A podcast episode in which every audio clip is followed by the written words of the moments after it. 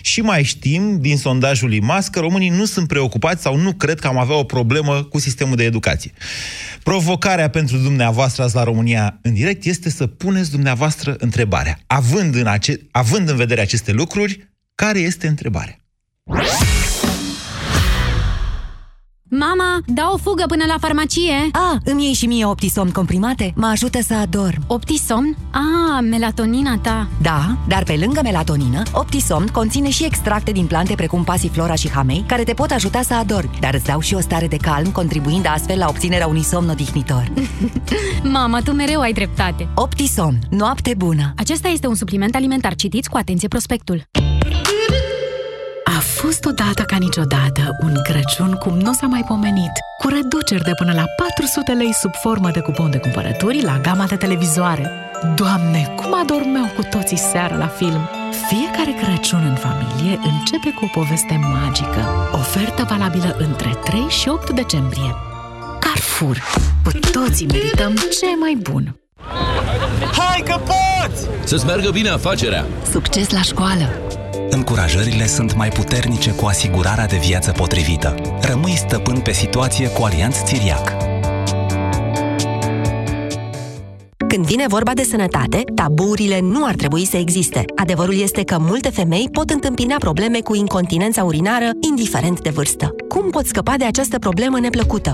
Încearcă Feminost! Feminost conține o formulă complexă pe bază de extract de semințe de dovleac, fructe de afin american, extract de semințe de soia, extract de frunze de urzică, vitamina D3 și vitamina B12, care ajută la reducerea pierderilor urinare și scade frecvența micțiunilor diurne și nocturne. Feminost este un supliment alimentar. Citiți cu atenție prospectul. Feminost. Controlul are rost.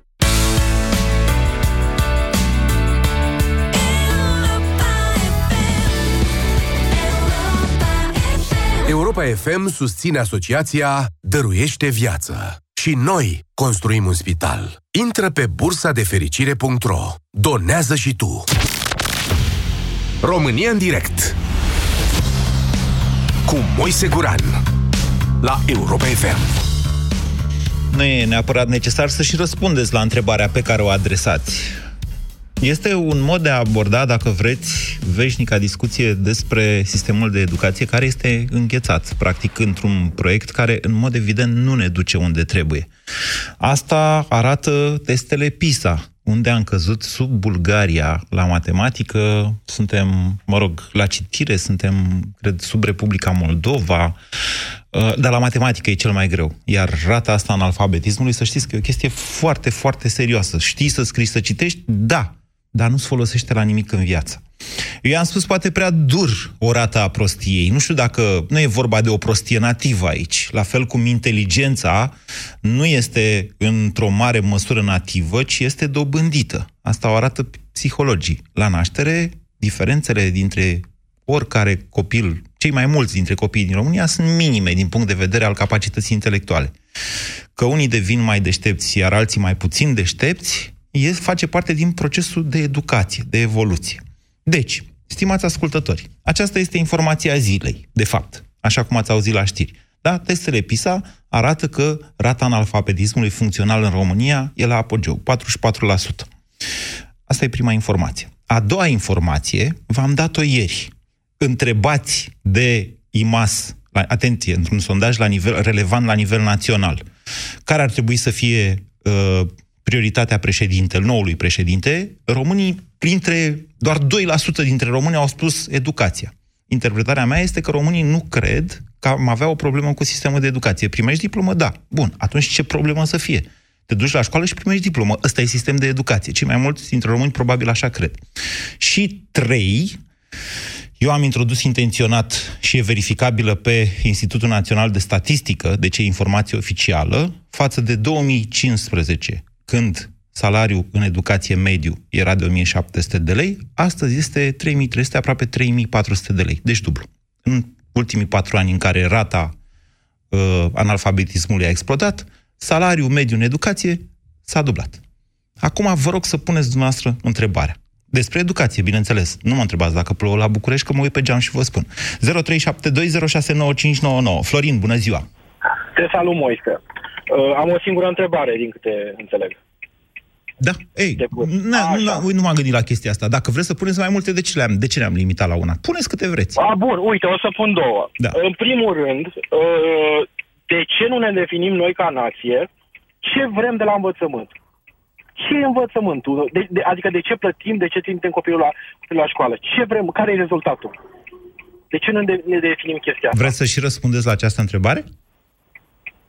Uh, Da, bineînțeles. Oh, mulțumesc. Dacă mă întrebați pe Uh, mine, uh, din punct de vedere național, există un scop al învățământului. L-a spus domnul Marian Staș, când a fost la emisiunea Piața Victoriei. Scopul învățământului în România este să plătească salariile dascălilor. Și atât. Răspunsul meu ar fi uh, să fie o, un uh, vector de bunăstare. O, un inception, Noastră- o sămânță de bunăstare. Asta ar fi răspunsul meu. Asta, asta Asta, aș vedea... asta e ce vreți dumneavoastră să fie învățământul în România. Da. Întrebarea este de ce nu definim ce ar, tre- da, ce ar trebui să fie co- corect. Deci Pro- întrebarea nu e ce e problema învățământ. e, Da. da. da, problema e că fiecare înțelege cu tot alt, alt lucru. Am vorbit cu o profesoară de română, învățământul, școala este un uh, uh, mijloc de iluminare, de înălțare prin integralism. Ceva de genul ăsta. Poate fi. Ok. Poate fi. Da, dar știi că e piramida aia lui Maslow sau nu știu dacă... A mă- nevoilor, da. A nevoilor. Românul are prima dată... Nevoi prima primare. dată de- Nu românul. nevoi Toți primare. oamenii, în general, au întâi Toți nevoi oamenii. primare. Da. toți oamenii. Cam asta, asta ar fi o întrebare retorică. De ce nu ne definim și de ce nu uh, hotărâm toți? Băi, învățământul trebuie să facă asta. Ok. Mulțumesc. Interesant. Așa. Și mai, mai, am, o- mai am o întrebare. Vă rog, mai am o Florin. întrebare. Da, uitasem. Deci, de ce uh, învățământul actual nu se, acț- nu se adresează tuturor? Tot, tuturor, uh, tuturor Cum este nivelurilor de- general, obligatoriu și gratuit, potrivit Nu, Constituției nu, nu, României. nu, nu, nu, nu, nu, nu. La nivel de elev, Da. sunt elevi cu capacități intelectuale mai bune și unii mai slabi. Nu, tocmai v-am zis că asta e o legendă.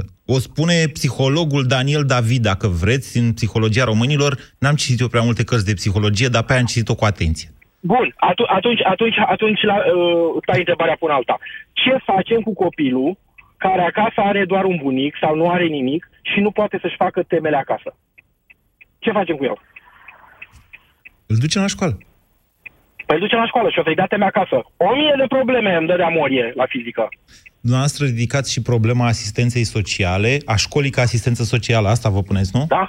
Da, da, da, trebuie. Câți oare dintre... Doar, doar românii care știu cum sunt sistemele din Occident și care au interacționat cu alți români care au plecat acolo și care au sistem, au copii în sistemele uh, educaționale din Occident, știu să răspundă la această întrebare. Pentru că pentru ceilalți este evident, copilul trebuie să aibă multe teme pentru acasă, ca să, pentru acasă, pentru a nu putea, pentru a nu avea timp de prostii. 0372069599 ce întrebare puneți în legătură cu sistemul de educație din România? Alice, bună ziua! Bună ziua! Îmi pare bine să intru în direct. De multe ori vă prind numai, în, numai pe YouTube, reușesc să vă ascult. Um, și îmi pare bine că am atins uh, emisiunea aceasta, pentru că, da, de ceva vreme am devenit mămică și cu toate că am militat întotdeauna pentru rămas în țară, e din ce în ce mai greu să, să iau apărarea cel puțin a educației. Pentru că vă gândiți la copilul dumneavoastră, da? Care se Exact, apropie de exact. vârsta Exact. școlară. Care e nu întrebarea? Se apropie, nu se apropie, nu se apropie că e mic, are Ba, un se an, dar... apropie. Cu fiecare zi Da, se se apropie. apropie, da. Vă rog să mă Exact. credeți că am trecut prin această experiență de când avea o zi. Și m-am gândit, o să schimbăm sistemul de... Exact. Tot așa, până în clasa 1. Clasa 1 am zis, Exact. n-am reușit, dar mai încercăm. Și tot așa, până între a 12 Vă rog. Exact. Problema este că până să se nască copilașul, militam foarte mult pentru rămas în țară și chiar uh, uneori mă răzbunam așa pe prietenii sau cunoștințele care alegeau, na, de bună voie sau siliți, alegeau să se mute din țară. Dar acum, de ceva vreme, efectiv, nu mai știu pentru ce rămânem.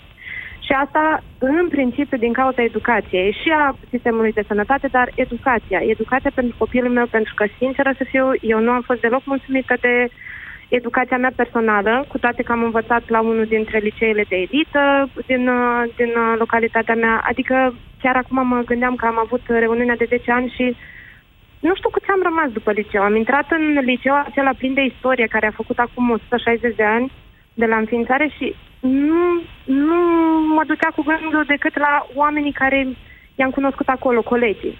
Deci, nu... întrebarea dumneavoastră în legătură cu educația este de ce mai rămânem în România. Am înțeles bine? Da, exact. Foarte de bună ce, întrebare. De, de ce să rămânem în România să facem educație? De ce? Și, dacă îmi permiteți cea a doua întrebare, când vom prioritiza elevul, elevul și nu profesorul, nu lecția de matematică, nu tema de acasă. Când vom pune pe primul loc elevul? Teoretic Ce să știți rămâne că toată lumea zice că elevul e pe primul loc. Uh, Noi, noi de cei de la Europa FM, având acum experiența acestor campanii electorale în care ne-am străduit să organizăm dezbateri și să ne și iasă interesant și bine și să se uite lumea, ne-am gândit Da. că acum, dacă tot s-a terminat campania electorală, de ce n-am continua? În curând, Corect. deci vă pregătim o surpriză. Cred că chiar săptămâna viitoare, încă mai așteptăm niște confirmări. Uh, Vrem să-i punem față în față în studioul ăla de unde am făcut, uh, mă rog, garajul Europa FM pe care l-am făcut studio electoral. Vrem să facem dezbatere între Ministrul Educației, sindicate, profesori și copii. Deci, rămâneți pe recepție. Ion, bună ziua! Ion, Alo, bună ziua! mă auziți? Bună ziua și dumneavoastră. Domnul Moise, eu am uh, o întrebare pentru presa din România, unde vă includ și pe dumneavoastră, pe domnul Tolontan, Raise Proiect, să faceți o investigație ziaristică și să găsiți momentele în istoria post-deședință a României, persoanele și interesele care au fost atunci când au apărut ordine de miniștri, legi, care au influențat decisiv învățământul România. Da. Eu o lansez această provocare în ideea că învățământul românesc a fost distrus deliberat. Se întâmplă nu numai în România, în multe țări din lume. Un popor needucat e un popor care poate fi manipulat și condus mai Domnule, ușor. cunosc această teorie. E, știți, știți și asta? Reflexul, Da. reflexul de a nu ne asuma responsabilitate. Domnule, alții Ba au da. fost de vină. A fost o conspirație Nu, nu, nu, mondială nu, care a vrut să nu. ne facă proști. Nu asta ați zis noastră acum? lă- Lăsați, nu, nu, nu vorbesc de uh, respirația mondială. Dar de ce Începând de n-ați la- zis noastră acum că e Vă un... dau exemple. Așa. Ion Iliescu este primul și care a făcut cel mai mare rău României. Cum? Doamna ministru Cum? Andronescu. Spuneți cum? Spuneți cum cu Iliescu. Cum? Da. Ca o umbrelă a ținut în jurul dânsului și a protejat foarte mulți oameni, eu i-am numit genii ai răului, care, prin deciziile pe care le-au luat și felul în care au condus în locurile în care au fost desemnați, au distrus viitorul acestei țări. Domnule, ăia voiau să facă socialism de piață. Vă rog să mă credeți. Sunt lucruri studiate deja și dovedite de istorici. O să mai scriu și eu din când în când. Deci Iliescu, el în sinea lui era bine intenționat. Așa, nu știu dacă KGBist, că probabil că n-a fost KGBist, da? Dar filosovietic. Asta sigur a fost. Ce voia el e să facă cu Gorbaciov Uniunea Europeană de Est, care să arate, din punct de vedere economic, cam cum arată China. Da, Ok, da, da, a da, la un eșuat. moment dat. Dar haideți la tema noastră de acum. Întreba... Care e întrebarea? Ce spuneți dumneavoastră asta cu m, principalele momente? E atât de ușor de făcut. Nu trebuie nicio investigație. Dar de ce nu există o, o listă? Păi noi am trăit evenimentele astea. Vreți să ți- vi le spun? Da, Andronescu a făcut cel mai mult rău. Pas cu Păi pas și cum? cum, punct, cum, punct a cu punct. făcut? Să, să schimbăm un ordin pe care l-a dat ea. În Au învățământ. schimbat legea, nu ordinul. Lege organică. Păi, astea, să le, de, să le enumerăm punctual. Primele cinci, primele Care e 10 întrebarea? momente din istoria. Ce întrebare învățământul- puneți dumneavoastră, Ion? Eu? Da. Să schimbăm legile și Ei, cu semnul exclamării la sfârșit. Da, dar o întrebare aveți? Să schimbăm e cu semnul, mă înțelegeți? E imperativ. E cu semnul exclamării la sfârșit. O întrebare cu semnul întrebării la sfârșit aveți? De asta, asta v-am spus. Ziariștii să facă o listă okay. cu persoanele și cu momentele care au distrus învățământul românesc. Dacă le știm, putem punctual să acționăm. la Le fiecare știm, dintre ele. le știm. Întrebați-vă, uite, vă pun eu dumneavoastră întrebare, că dumneavoastră n-ați spus niciuna. Întrebați-vă câți dintre politicienii din localitatea dumneavoastră, nu zic din satul România, în momentul în care vin în campanie electorală, zic ceva, orice, despre educație. Adică, în ce măsură politicienii evaluează că pe români îi interesează acest domeniu. Uite, v-am adresat eu dumneavoastră o întrebare, promit să nu mai pun de aici încolo altele. Bună ziua, Corina! Corina? Da, bună ziua. Vă ascultăm, Corina. Sunt mama unui băiat de 17 ani care a intrat cu 10 la unul din cele mai bune licee din București și care zilele trecute m-a întrebat, mi-a spus că va trebui să-i punem preparator dacă vrem să ia note cât de cât uh, ok la BAC, pentru că e singurul din clasă care nu face pregătire. De ce am ajuns aici? În privința pregătirii, în privința nivelului din clasă?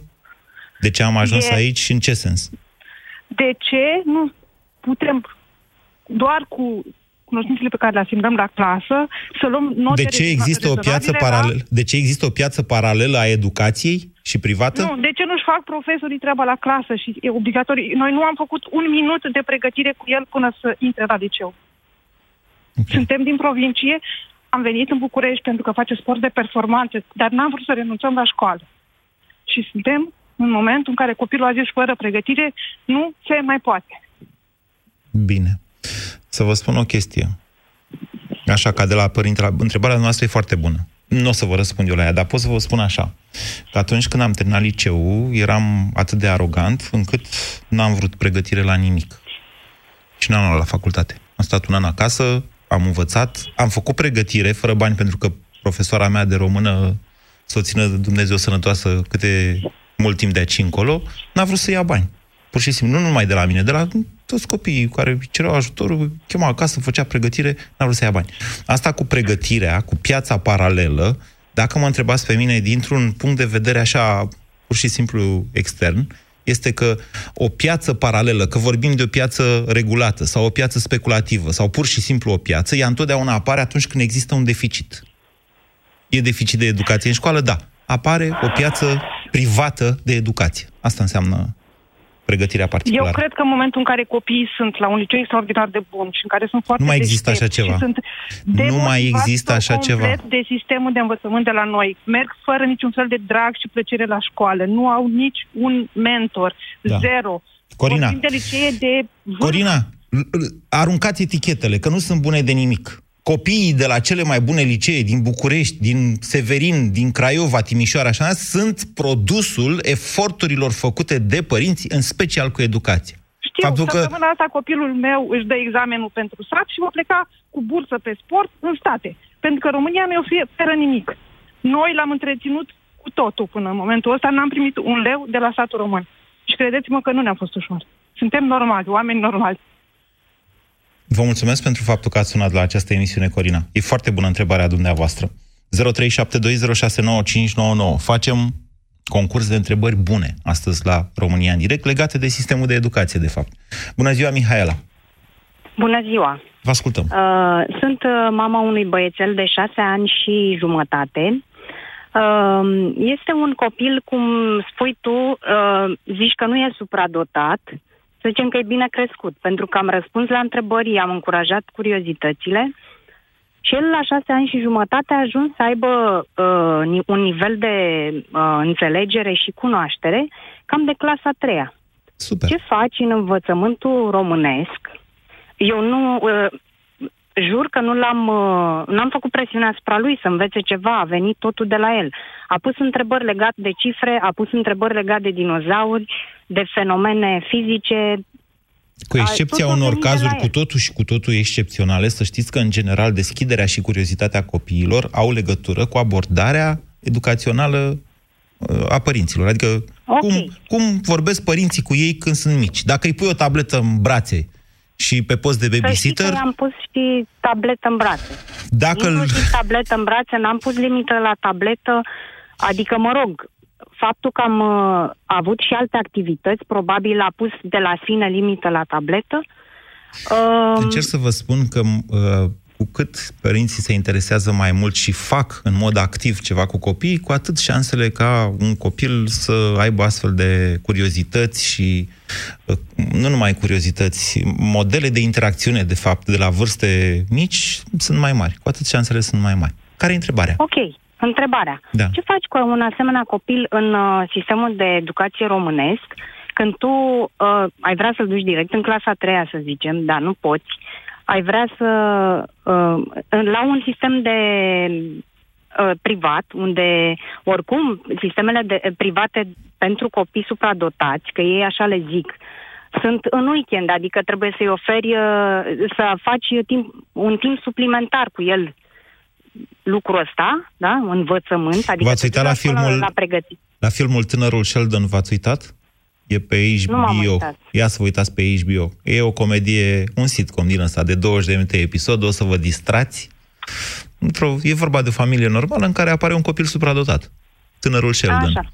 Da, e personajul din... Uh, ah, cum se cheamă? Tot un sitcom, da, de mai vechi. În fine.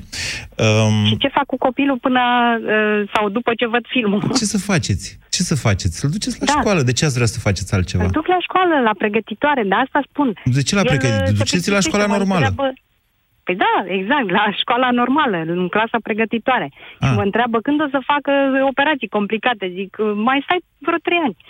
El până ajunge în clasa a treia, sigur o să mai facă și o să mai învețe mai mult. Adică, cumva, și el se duce la școală degeaba. Simt. Nu e adevărat, Mihaela. Școala este, în primul rând, mediul lor de socializare, prin care dacă nu trec, nu socializează, ca să nu zic altceva. Ok?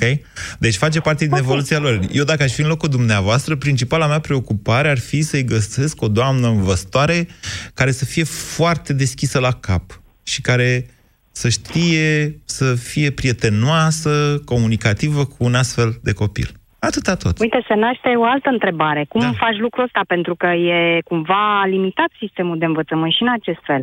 Trebuie să găsești tu ca om, ca cetățean al României, portițe, să-ți faci o viză de flotant da, la o altă trebuie, școală da. unde afli, înțelegi? Dar dumneavoastră adică cum Adică credeți e- că ați, ați ajuns așa inteligentă și atât de bună? Nu datorită acestui sistem greu care vă pune piedici tot timpul, care vă... Corect, da, corect. Iată, România ne antrenează să, devi, să devenim cu toții deosebiți. Din păcate, nu toți reușesc.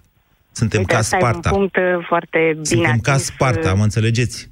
Uh, Jumătate da, da. ajung spartani și jumătatea elaltă să pierd pe drum. Sunt pur și Așa, simplu așa. executați de țara asta, ca să nu zic altfel. A? Da. Da, deci Bine, cum faci? mulțumesc. Eu v-am răspuns la Da. întrebare, v-am spus ce aș face eu. Nu e, nu, nu știu dacă e Ok, răspunsul da, bun. S-ar putea e să nu în fie regulă. răspunsul bun. M-a convins chestia asta cu uh, greutățile te fac mai bun, ok. Dacă, O știam, dar nu e, deci, reiterată... încă o dată, nu e. Deci, eu am, am adăugat ceva la celebra un șut în fund, un pas înainte, cu condiția să nu cazi pe burtă. E același principiu da. enunțat altfel. Deci nu întotdeauna un șut în fund e un pas înainte. Dacă reușești să avansezi, a fost un pas înainte. Dacă cazi pe burtă, n-a fost un pas înainte.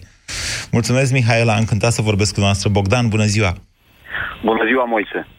Eu sunt încântat Întrebarea- să vorbesc cu toată lumea. Dacă din când în când așa mă mai surprinde cu câte o problemă un, as- un ascultător, na, nu vă spărați pe mine că îi zic că sunt încântat să vorbesc.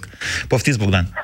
Aș fi vrut să, să intru primul în direct, pentru că întrebarea pe care vreau să o adresez uh, a mai fost pusă. Așa. Uh, De Mai ce ar puneți trebui odată. Să mai, da, de ce ar trebui să mai rămânem în România? Ascultând uh, cele trei uh, puncte pe care le-ai enumerat, da. uh, aș vrea să le iau pe rând, așa 30 de secunde fiecare. Uh, președintele ar trebui să se implice mai mult în educație, da, teoretic.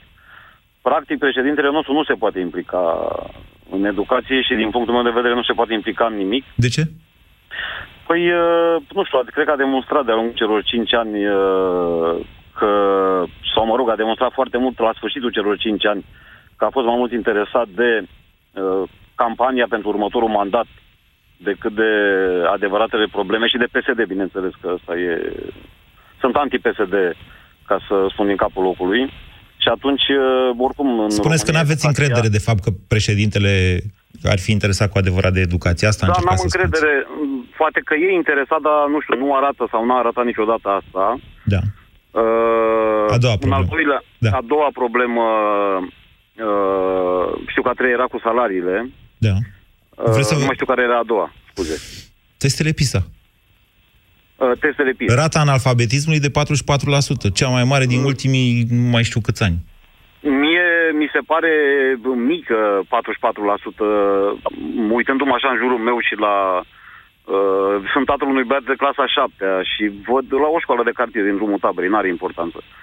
Uh, dar cred că e la fel la toate școlile și mă uit în jurul meu, mă uit la colegii lui, mă uit la celelalte clase și cred că cu câteva excepții rata asta prostiei, între ghilimele, cum ai spus tu, e mult mai mare. Uh, testele PISA chiar arată realitatea, cam ce se întâmplă în România. Dublarea salariilor dascărilor în ultimii patru ani. A treia. Uh, Dublarea salariilor, cred că salariile, dacă ar fi și 10.000 de lei pe lună în învățământ, nu s-ar schimba absolut nimic, pentru că, din punctul meu de vedere, aici e vorba de vocație și nu de salariu. Adică un profesor uh, în momentul ăsta, ce înseamnă în școala românească uh, și sistemul ăsta învechit de care, între ghilimele, beneficiem, s-ar întâmpla la fel și pe 3.300 de lei și pe 10.000 de lei. Nu cred că s-ar schimba nimic din punctul de vedere. Eu cred că salariul este important, dar... Salariul, salariul, salariul e important, dar în domeniul ăsta, adică în momentul în care... Țin minte când eram copil, când profesorii alegeau să facă asta pentru că își doreau să facă asta. Da, Și eu înțeleg ce copiii spuneți iubeau dumneavoastră. pentru asta. Eu înțeleg ce spuneți dumneavoastră și sunt de acord cu dumneavoastră. Vreau să adaug doar atât și vă mulțumesc pentru intervenție, Bogdan.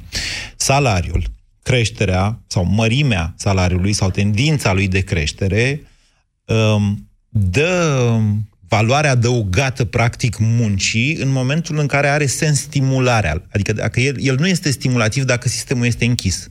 Dacă sistemul este închis și sunt aceiași oameni acolo, sau, mă rog, intră foarte puțin și bine aleși în sistem și ies doar, mă rog, acolo unde nu se poate face o șpagă, de exemplu, cu un loc dintr-un, dintr-o școală și un suplinitor ieșit la pensie, da, și aici intră inspectoratul, toate, atunci sistemul este închis. Salariile cresc, da, cresc pentru toată lumea, nu se produce efectul de stimulare. Hai să ne înțelegem. Nu creșterea salariului este cea care stimulează, ci așteptarea creșterii salariului este ceea ce îl face pe un angajat să fie mai productiv. Vorbesc în general, nu numai în sistemul de educație. Faptul că tu muncești și că te aștepți să-ți crească salariul pentru că știi că se poate și că alții au un salariu mai mare, pentru că au trecut la rândul lor prin ceea ce treci tu, asta te face să fii din ce în ce mai bun, să vrei. Deci ăsta e sensul stimulativ. În momentul în care salariul îți crește, el, în foarte scurt timp, ăla devine nivelul tău de venit. E al tău, e ca și cum l-ai avut întotdeauna. După câteva luni de zile, dacă nu începi din nou să aspiri la un nou nivel salarial, iarăși nu se mai produce efectul ăsta de stimulare prin creșterea salariilor. Astea sunt chestiuni mai complicate pe care nu știu câți dintre politicienii din România le-au studiat sau le cunosc sau ei în general cresc salariile ca să obțină voturi. Despre asta este vorba. Indiferent că au resursă, n-au resursă. 0372069599. Gabriela, bună ziua! Uh, bună ziua! Vă ascultăm. Um, eu vreau să întreb, uh, nu-mi dau seama dacă până acum s-a pus în, proble- în discuție așa ceva, dacă noi uh, realizăm că educația este un concept, iar știința este alt concept. Uh, din ce am ascultat eu și am tot uh, auzit vorbind părinții, ne educăm copiii, uh, părerea mea este că învățământul are două valențe. Una înseamnă educația și aceasta se referă la educația socială, cum conviețuim noi în societate. Cealaltă este învățământul pentru știință. Stați, stați, stați, stați, stați, numai puțin, dumneavoastră, cred, adică nu pot să vă contrazic în ce a spus până acum, vreau doar, am eu o întrebare. Există vreun segment în care școala românească face primul tip de educație la care v-ați referit? Educația Păi socială? Nu, dar părerea mea este că trebuie să fie. Și asta mi se Suntem pare de acord, că este dar nu cheia există de la așa ceva în care- școala românească. Păi da, da, asta spun, că ar trebui aici să ne gândim. Eu tot ce aud vorbindu-se despre educația românească, aud vorbindu-se și se referă oamenii sunt lecții multe, sunt așa, PISA, aia, aia, altă. Asta este partea de învățământ. Dar educația, cine să o facă? Ok, se face în familie, e adevărat. Dar Mm, și dacă nu se face? familie- Și dacă nu se face în familie? Exact. Ce faci? Și fiecare familie o face în felul ei. Dar noi conviețuim în societate. Așa este, și ne înjurăm în trafic, ne înjurăm pe stradă și nu înțelegem de ce. Băi, dar ce au ăia de s-au încăierat în trafic? Exact. Noi avem nevoie de o educație unitară. Asta trebuie să se facă în școală, lăsând deoparte partea cu știința. Și educația asta trebuie să fie la nivel național. Trebuie să, iar uh, dacă se merge pe această direcție, inclusiv profesorii trebuie să fie școliți pentru a face educație. Și nu mă refer profesor de educație civică. Dumneavoastră credeți că ei nu știu să facă educație? Păi da- Eu nu cunosc curicula pentru... uh, Da, nu, nu, nu, hai, școala hai să ne de înțelegem. profesor. Pedagogia e un meșteșug. Adică cum, să-i, cum, cum să le cum să înveți pe copii anumite lucruri, asta este ca orice altă meserie. E ca meseria Exact. Mea, de exemplu. Meseria mea este să exprim tot ceea ce spun pe înțelesul tuturor. Asta înseamnă să Da. fii jurnalist, ok? Da. Bun. Deci ei învață cum să predea lucruri. Dumneavoastră credeți că un profesor de matematică nu poate să predea fizică sau chimie sau biologie sau chiar istorie dacă își pune în cap? Poate să predea. Eu mă Poate. refer că profesorul de matematică, Da. el trebuie să participe la cursuri de educație civică pentru școlari, să fie în, la nivel unitar în toată țara, în toate școlile, această educație. Profesorul de matematică trebuie să știe. Eu să cred fie- că trebuie să știe altceva. Uite, aș vrea să vă contrazic. Fac cum am făcut aseară cu domnul Popescu. Și după aia dumneavoastră o să zice, dar nu mai contrazis, domnule, deloc. Deci, eu zic în felul următor. Profesorul de matematică, sau mai bine zis, educația la care dumneavoastră vă referiți, asta socială, pe care toți profesorii o dau, și în mod evident nu o dau bine, ține de modul în care profesorul interacționează cu copiii. Adică cum se arată el însuși, pe el însuși, cum se arată ca model social, indiferent că copiii îl percep sau nu ca model. Chiar și model de așa nu. Și ăla e un, sist- e un mod în care copilul primește educație. Da? Ajungând să urască un, com- un profesor și comportamentul acestuia. Sau ignorându-l. Da. Ok? Bun. Acum întrebarea pe care... Deci de la întrebarea noastră eu pun următoarea întrebare. Cum facem noi ca toți profesorii, indiferent cât de buni sunt la matematică, fizică, chimie, istorie și așa mai departe, să aibă un model pozitiv care să educe din punct de vedere social benign copiii noștri? Cum facem asta? Asta este un program național.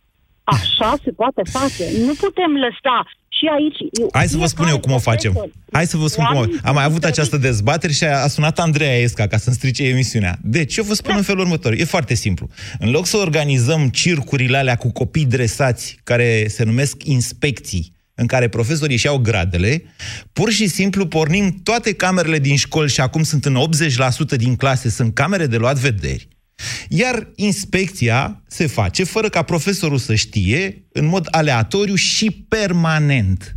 Adică, intrând în clasă, domnul sau doamna profesoară știe că un domn sau o doamnă inspectoare se poate uita la ora respectivă, sau nu. Neștiind dacă se uită sau nu, va trebui să aibă tot timpul un comportament constant și de dat exemplu.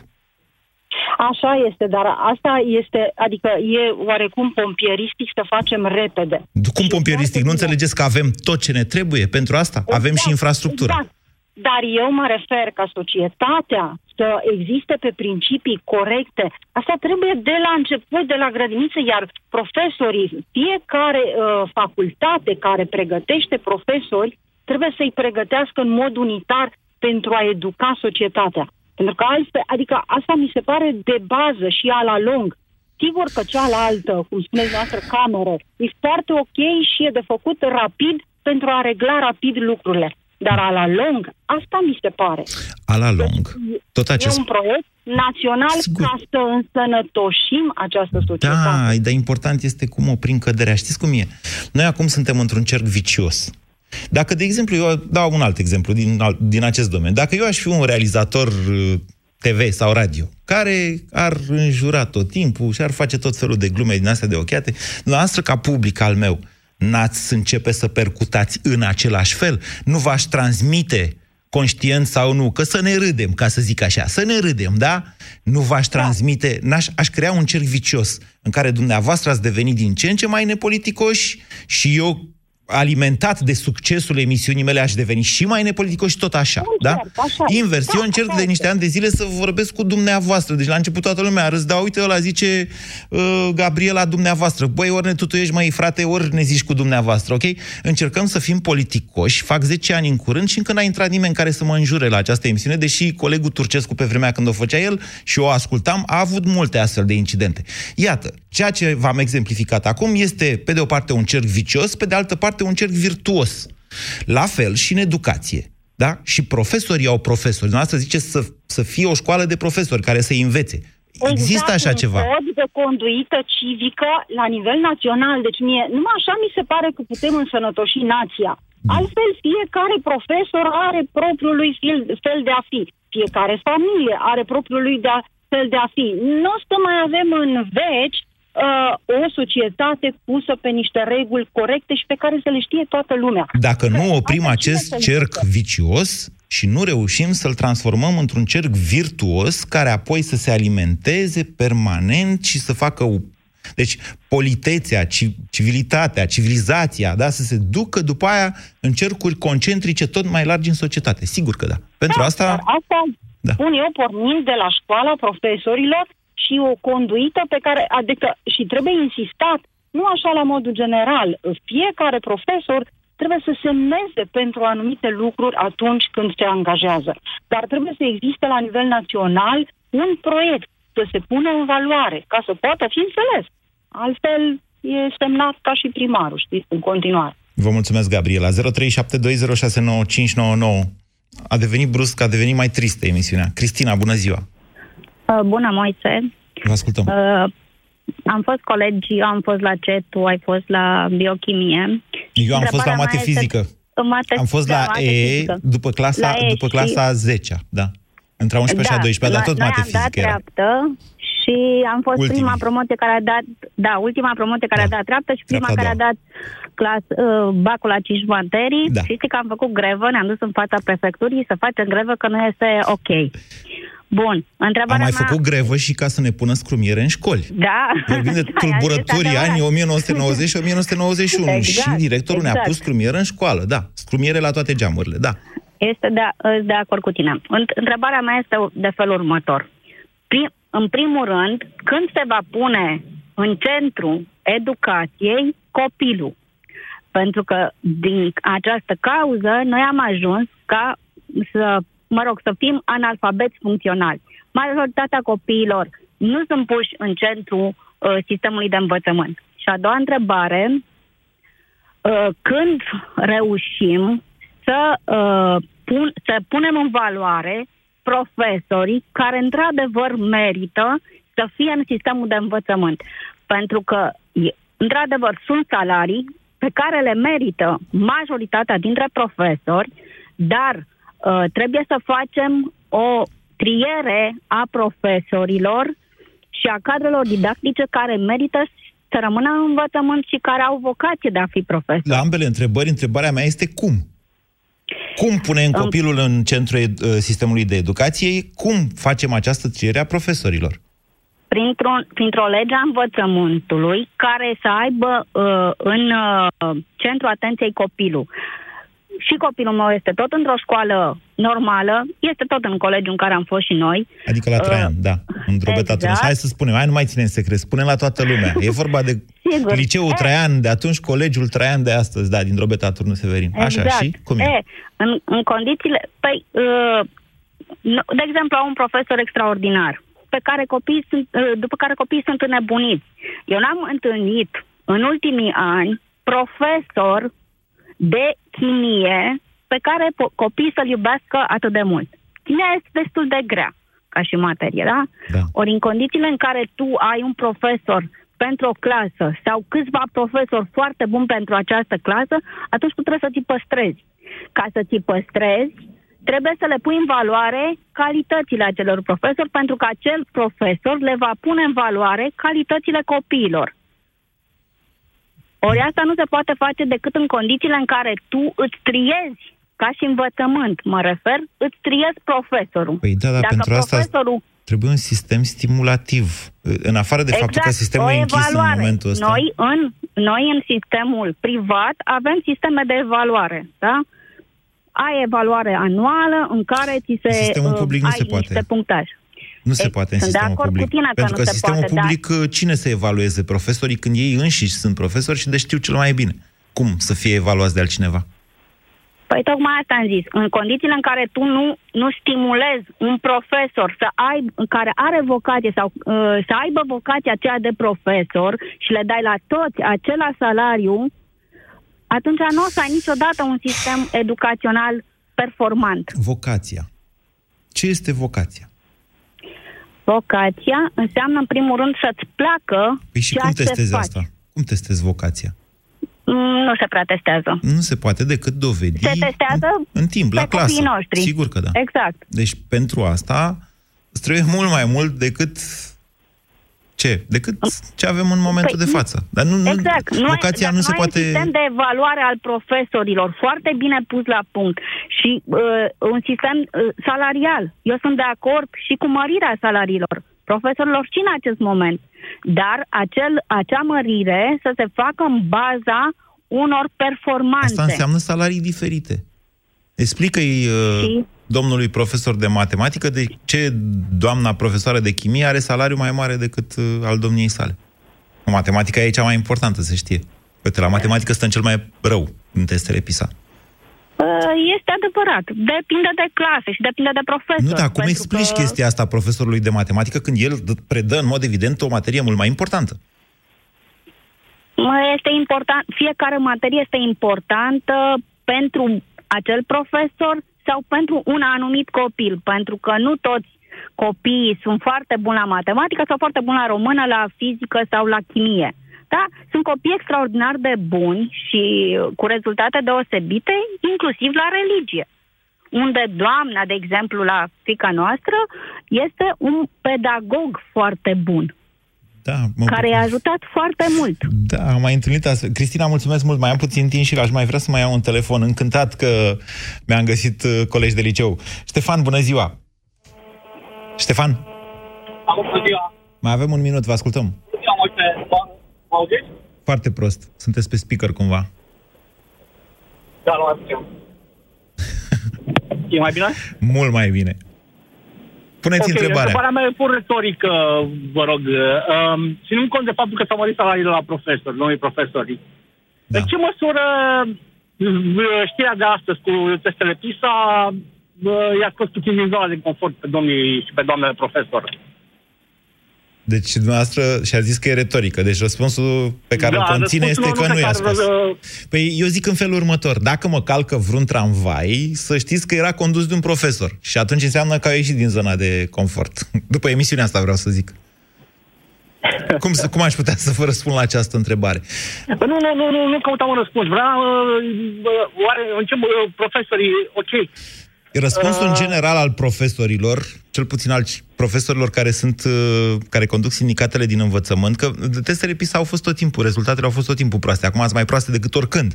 Rezultatul lor a fost, nu sunt atât de relevante, să știți. De fiecare dată îi zic, nu, nu e, genul ăsta de evaluare nu e, nu arată mare lucru.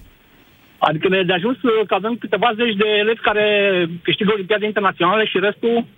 Bingo! Bingo! Deci, asta face, așa cum ziceam mai devreme, asta face țara noastră, într-adevăr. Unii dintre noi ajung la niște performanțe deosebite, de răsunet mondial, nu foarte mulți. Și, atenție, nu după Revoluție, nici măcar în perioada comunistă, chiar și perioada interbelică, adică acea perioadă din istorie pe care o cunoaștem relativ mai bine, la aproape la fel de bine ca și pe asta contemporană, da? Deci chiar și în perioada interbelică, lumea românească era împărțită în niște elite foarte performante și restul țării care era extrem de jos. E o boală românească chestiunea asta. Cum reușim să facem aceste lucruri? Doamne, să știți că capitalismul, economia de piață, corporațiile au dezvoltat metode. Metode. De principiu, trebuie să faci un, o procedură. Despre asta e vorba. Și cu învățământul. Ce ne trebuie? Ne trebuie o procedură. Mai ascultați odată emisiunea cu Marian Staș, pe care a făcut-o Alicia Cobescu săptămâna trecută. Marian Staș este un uh, expert în educație pe care eu îl admir foarte mult și care sper să vină și săptămâna viitoare când încercăm să organizăm o dezbatere națională, cu audiență națională, în această problemă care se pare totuși că nu preocupă suficient națiunea noastră. Vă mulțumesc pentru emisiunea de astăzi. Ați fost la nivelul așteptărilor mele. Ați ascultat România în direct la Europa FM. Europa FM susține asociația Dăruiește Viață. Și noi construim un spital. Intră pe bursa de fericire.ro. Donează și tu.